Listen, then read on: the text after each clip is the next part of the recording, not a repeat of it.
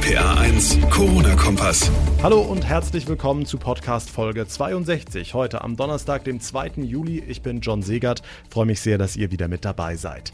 Ein Medikament, das eigentlich zur Behandlung von Ebola entwickelt wurde, wird inzwischen als das Topmittel gegen Corona gehandelt. Klar, es geht um das Mittel Remdesivir und um dieses Medikament entfacht jetzt ein richtiger Wettstreit zwischen den USA und Europa. Die Amerikaner sagen, sie hätten sich 100 Prozent der kompletten Produktion im Juli gesichert. Die EU hält dagegen, kann gar nicht sein, wir haben schließlich Lieferverträge. Droht uns jetzt ein Engpass, bevor Remdesivir überhaupt in der EU zugelassen ist? Großes Thema heute, wir sprechen gleich ausführlich darüber.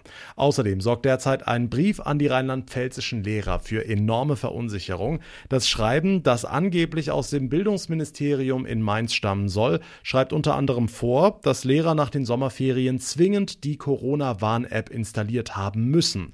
Klar ist inzwischen, das ist absoluter Fake, aber was hat's mit diesem Schreiben auf sich? Wir klären auf. Und wir sprechen mit einem Schausteller aus Bad Kreuznach, der heute zusammen mit tausenden Kollegen in Berlin auf seine schwierige Situation aufmerksam gemacht hat. Was er sowie die gesamte Veranstaltungsbranche von der Politik fordern, das erzählt er uns gleich. Jetzt starten wir aber wie immer mit dem Überblick vom heutigen Tag.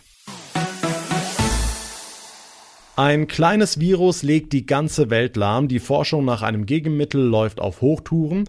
Plötzlich zeigt ein Medikament, dass es bei Patienten anschlägt und Symptome tatsächlich lindern kann. Und schon entfacht ein Streit zwischen den Weltmächten, wer dieses Medikament zuerst bekommt.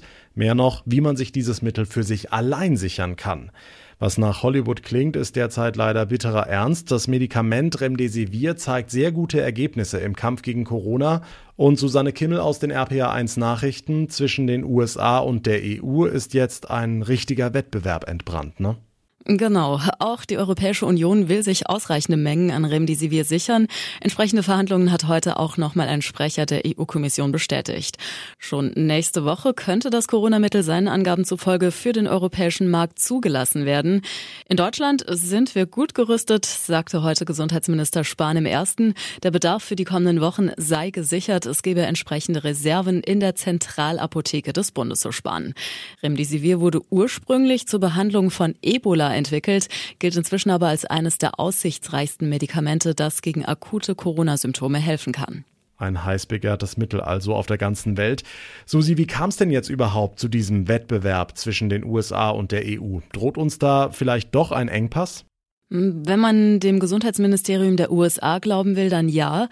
Demnach hat sich die US-Regierung einen Großteil der bis September anvisierten Produktionsmenge von Remdesivir gesichert. Die Rede ist von Wirkstoffdosen für über 500.000 Behandlungen. Das hieße, 100 Prozent der Menge, die im Juli produziert wird, ginge in die USA sowie jeweils 90 Prozent für August und September. Deutschland und Europa dürften deshalb aber nicht zu kurz kommen, sagte Gesundheitsminister Spahn heute im ersten.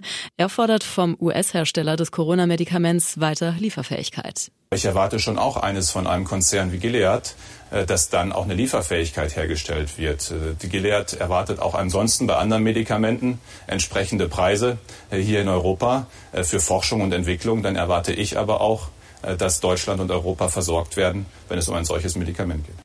Ganz anderes Thema, Susi. Wir kommen wieder mal zum Fleischriesen Tönnies. Heute kam raus, dass der Konzern vor dem massenhaften Corona-Ausbruch vom früheren SPD-Vizekanzler Sigmar Gabriel beraten wurde. Und das sorgt für enorme Reaktionen.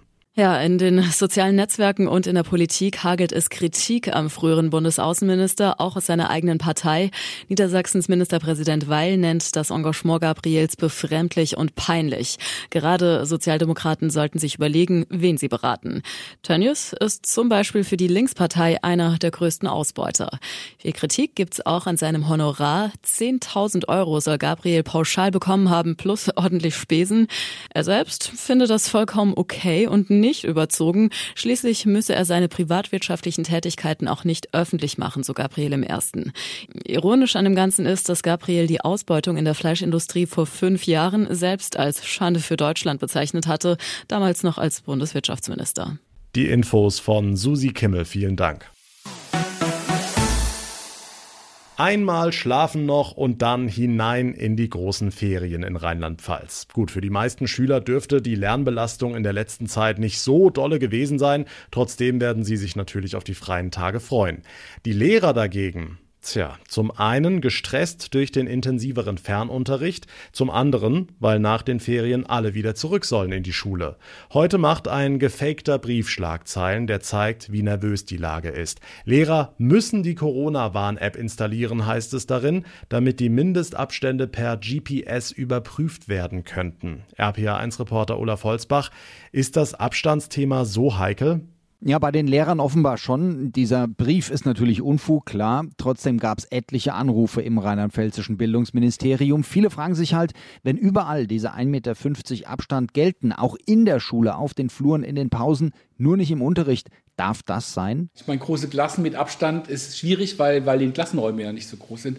Deswegen ist unser Fokus und auch unsere Empfehlung zu sagen, von Anfang an kleine Lerngruppen auch im neuen Schuljahr bilden. Äh, wenn halt so viele Schüler in einer Klasse sind, dann muss zum Teil auch Spuckschutz zur Verfügung gestellt werden. Das sind Plexiglaswände, damit vielleicht auch eine Gruppenarbeit oder eine Partnerarbeit zumindest ermöglicht wird. Sagt Klaus-Peter Hammer, Rheinland-Pfalz-Chef der Gewerkschaft Erziehung und Wissenschaft. Der Plan der Landesregierung ist ein anderer, gestützt durch Mediziner, die sagen, das Risiko ist kalkulierbar.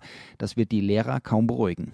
Hm, wenn auch die älteren Lehrer und die mit Vorerkrankungen zurück sollen, wie wird da der erste Schultag aussehen? Ausfälle ohne Ende? Ja, schwer zu sagen. Derzeit sind so im landesweiten Schnitt knapp 15 Prozent krank gemeldet. In sechs Wochen wird das aber nur Teil des Problems sein, meint GEW-Chef Hammer. Wir werden etliche Schulleitungen haben, die extrem überlastet sind, jetzt schon, weil sie so viel organisieren müssen und ganz schnell vielleicht auf ein Szenario sich wieder einstellen müssen, was wir momentan vielleicht noch gar nicht vorhersehen können. Das wird die Kolleginnen und Kollegen auch beim Start des neuen Schuljahres begleiten und letztendlich wird auch das Schuljahr davon geprägt sein. Das sind ja schöne Aussichten kurz vor den Sommerferien. Die rheinland-pfälzischen Lehrerverbände bezweifeln, ob das mit dem Regelbetrieb im neuen Schuljahr hinhaut. Dankeschön, Olaf Holzbach.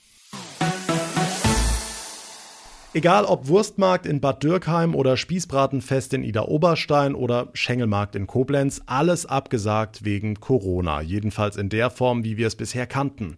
Die Schausteller sind die, die es letztlich ausbaden müssen. Heute Mittag gab es eine große Demo in Berlin. Auch aus Rheinland-Pfalz sind viele hingefahren mit Fahrzeugen, sogar mit Imbissständen und haben sich am Brandenburger Tor getroffen. Mittendrin war Ralf Leonhardt, Vorsitzender des Schaustellerverbands Bad Kreuznach. Herr Leonhardt, der Grund für diese Demo, Sie sind sauer. Wir haben uns entschieden, äh, der Deutsche Schaustellerbund äh, und natürlich auch die ganze Eventbranche, die teilnehmen kann, ob DJs oder äh, Musiker oder sonst irgendwelche Personen, die mit der Eventbranche zu tun haben, in Berlin mal zu demonstrieren, ein Zeichen zu setzen, um ja, die Politik mal darauf hinzuweisen, dass es so nicht mehr weitergeht. Hm, nicht mehr weitergeht? Was heißt das konkret? Also was meinen Sie damit? Zum einen nicht mehr weitergeht, äh, weil wir wirtschaftlich am Ende sind und nicht nur wir Schausteller, sondern eben auch alle, die im Veranstaltungs- und Eventgeschäft unterwegs sind. Und weil es auch nicht mehr einsehbar ist, äh, dass die Lockerungen äh, allerorts jetzt in Kraft treten und schon da sind und wir immer noch bis mindestens Ende Oktober ruhig gestellt sind. Okay, Bund und Länder sagen ja, so ein Volksfest ist eben doch eine Großveranstaltung mit vielen, vielen Leuten. Da kann sich das Virus eben relativ schnell ausbreiten. Das Argument überzeugt Sie aber nicht. Wenn man sich in Fußgängerzonen bewegt oder wenn man abends unterwegs ist in den Innenstädten, äh, da sieht es eigentlich aus wie immer und da sieht es auch genauso aus, wie es auf einem Kirmesplatz auch aussehen würde. Dass eben Menschen Spaß haben, Freude haben, was trinken und sich frei bewegen. Die Schausteller fordern mehr Lockerungen, die Politik ist bislang aber skeptisch. Dankeschön, Ralf Leonhardt vom Schaustellerverband Bad Kreuznach. Die Hoffnung bei den Fußballfans in ganz Deutschland wächst, dass sie zum Start der kommenden Saison doch wieder ins Stadion dürfen. Und diese Hoffnung kommt aus Leipzig, denn RB hat jetzt ein Konzept entwickelt, das anscheinend schon vom Gesundheitsamt abgesegnet wurde. RPA1-Reporter Thomas Stüber, was steht drin in diesem Konzept und vor allem, was heißt das jetzt für die Zuschauer? Eine Teilrückkehr wird dadurch immer wahrscheinlicher. Mit dem Konzept von RB Leipzig würde zunächst etwa die Hälfte der Zuschauer wieder ins Stadion dürfen. Für die Red Bull Arena entspräche das einer Kapazität von etwa 21.000 Zuschauern. Zwischen jedem Fan soll ein Platz frei bleiben, es besteht Maskenpflicht, Gästefans sollen nicht zugelassen werden. Zur Verringerung des Infektionsrisikos soll die Anreise zum Stadion nicht mit dem öffentlichen Nahverkehr erfolgen. Soweit so gut, aber jetzt ist jeder Verein gefordert, denn jedes Stadion ist anders, jeder braucht sein eigenes Konzept. Bayern, Dortmund, Köln und eben Leipzig machen, wie es aussieht, die meisten Fortschritte. In Hoffenheim, da wurden auch schon Wärmebildkameras getestet, die dann kontaktlos Fieber messen sollen. Das alles kommt natürlich nur dann, wenn sich die Corona-Lage weiter so positiv verändert und die Corona-Schutzverordnung, die müsste geändert werden, denn die Bundesliga, die will ja Mitte September starten. Großveranstaltungen sind aber noch bis Ende Oktober untersagt. Hm, und auch wenn die Planungen bei allen laufen, es gibt kritische Stimmen, ne? Ja, zum Beispiel von Freddy Bobic, Sportvorstand von Eintracht Frankfurt. Er sagt, ganz oder gar nicht. Er könne sich das mit 8000 oder 10.000 Zuschauern im Stadion nicht vorstellen. Und er stellt eine große Frage. Klar, es ist besser als nichts, aber bringt der ganze Aufwand überhaupt etwas?